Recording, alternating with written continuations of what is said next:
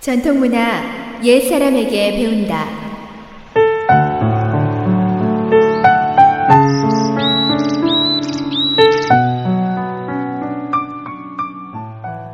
에스오에이치 청취자 여러분, 안녕하십니까? 전통문화 시간입니다. 오늘 이 시간에는 지초화상에 대한 이야기 전해드릴까 합니다.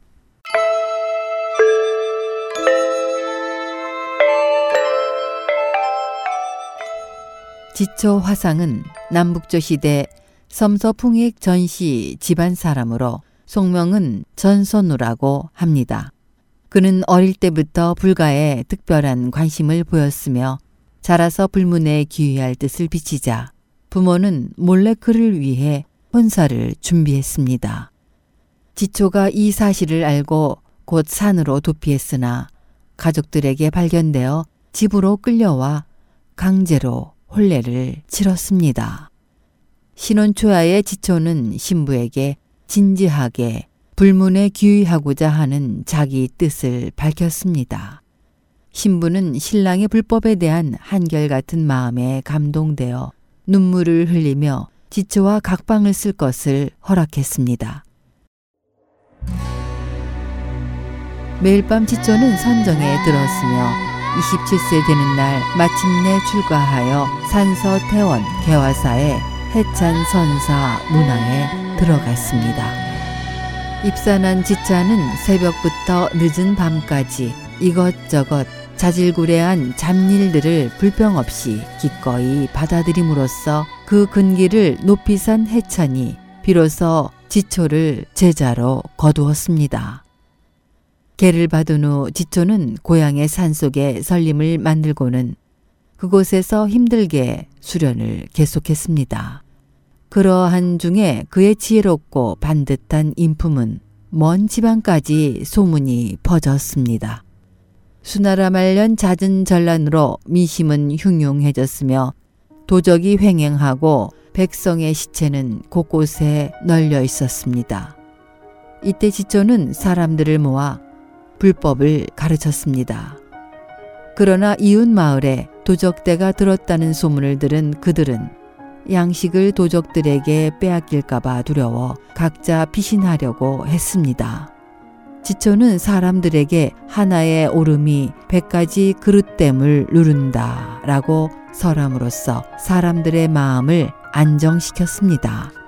며칠 훗날 밤 지초와 사람들이 정좌하고 있을 때 돌연 하늘로부터 불꽃이 충천하더니 도적들이 흉기를 손에 들고 문을 부수고 들어왔습니다. 그러나 지초와 사람들은 단좌한 채 한 사람도 마음을 움직이지 않았습니다. 도적들은 그 고요하고 엄숙한 분위기에 감화되어 지초에게 큰 절을 올리고 불법에 귀의했습니다. 당고조 이연이 백성을 구조하기 위해 태원에서 군사를 일으켰을 때 지초는 그곳을 옹호해 승려를 이끌고 진양으로 가서 법을 폈으며 그에게 불법을 배우러 온 사람은 수백 명에 달했습니다.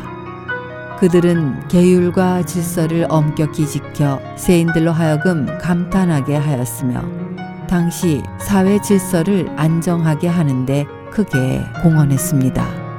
당나라 대군이 남쪽의 내란을 병정한 후 당고조 이연은 지초를 태극전에 오를 것을 청했으나 지초는 이에 응하지 않고 수련할 장소를 찾아 산서 지방을 거쳐 전국을 전전하다가 계유시 서남의 금산에 도착했습니다. 이곳 산 봉우리의 이름은 포복이라고 했는데 백장이나 깊은 계곡에 맑은 물과 천길 깎아지른 절벽이 있었으며 바위가 수려하고 숲의 바람이 고른 것이 선경 같았습니다. 지초는 무덕 칠 년 백여 명의 제자와 이곳 포보감에 와서 수련을 시작했습니다. 그때 그들의 식량은 여섯 석의 보리뿐이었습니다. 그들이 하루 식사로 보리 다섯 알씩 먹으며 봄과 여름의 두 계절을 보내자 보리는 셀 수 있을 정도로밖에 남아있지 않았습니다. 다음 날부터 그들은 하루 두 알의 보리만을 먹었습니다. 그런데 신기하게도 그 후로 보리는 더 이상 줄어들지 않았습니다. 지초가 제자들을 모이게 하면 종소리가 따라서 바로 울었고 산이 바위에서 나는 샘물은 사람의 숫자에 따라 저절로 늘거나 줄어들었으며 안위를 추구하는 제자가 있으면 어딘가로부터 경고음이 울려 정념을 되찾을 수 있게 하였습니다. 지초의 일생을 통해 전해지는 신적인 발자취는 헤아릴 수 없이 많지만 여기에서 한 가지만 소개하기로 하겠습니다. 당태종 이세미는 가뭄이 들자 지초가 수련하고 있는 금산을 향해 기우제를 지냈습니다. 지초는 밥을 먹던 제자 막사에게 명하여 쌀뜨물을 서남 방향으로 뿜게 하였습니다. 그러자 장안 일대에 단비가 내려 가뭄이 해소되었습니다. 이때부터 사람들은 지초를 금산 활불이라고 불렀습니다. 그런 일이 있고 얼마 되지 않아 지초는 병에 걸렸는데 그는 수명이 곧 끝날 것을 알고 더욱 분투하여 수련했습니다. 정관 십오 년인 서기 육백사십일 년 삼월 십일일 지초는 원적했으니 향년 칠십일 세였습니다. 당태종이 군신을 이끌고 지초를 만나러 금산에 포호감에 왔을 때는 그가 이미 원적했을 때였습니다. 태종은 상심하여 이번 행차는 공연불이다. 이때 갑자기 하늘에서 공왕고불이라는 네 글자와 지초화상의 윤곽이 나타나 태종은 지초화상을 공왕불에 봉하였으며 그곳에 운봉사를 짓게 했습니다. 태종은 순행을 마치고 공산 영계사로 돌아와 아름다운 사원의 경치를 보며 즉시 한수의 시를 지었습니다. 순행 후 복지로 유람하니 눈에 무척 아름답고 새벽 향기가 논이는구나. 보배로운 사찰 멀리 이슬을 봤더니 하늘꽃이 봄에 가까이 오네.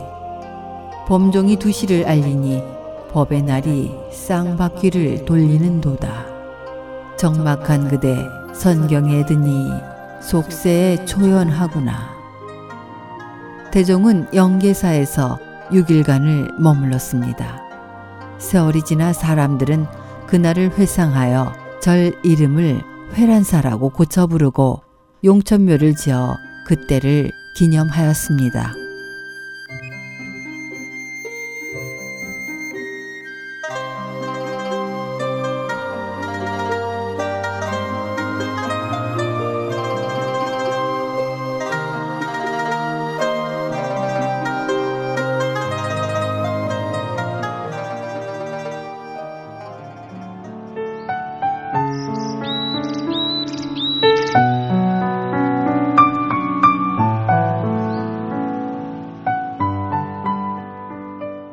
전통 문화 여기에서 마치겠습니다. 다음 이 시간까지 안녕히 계십시오.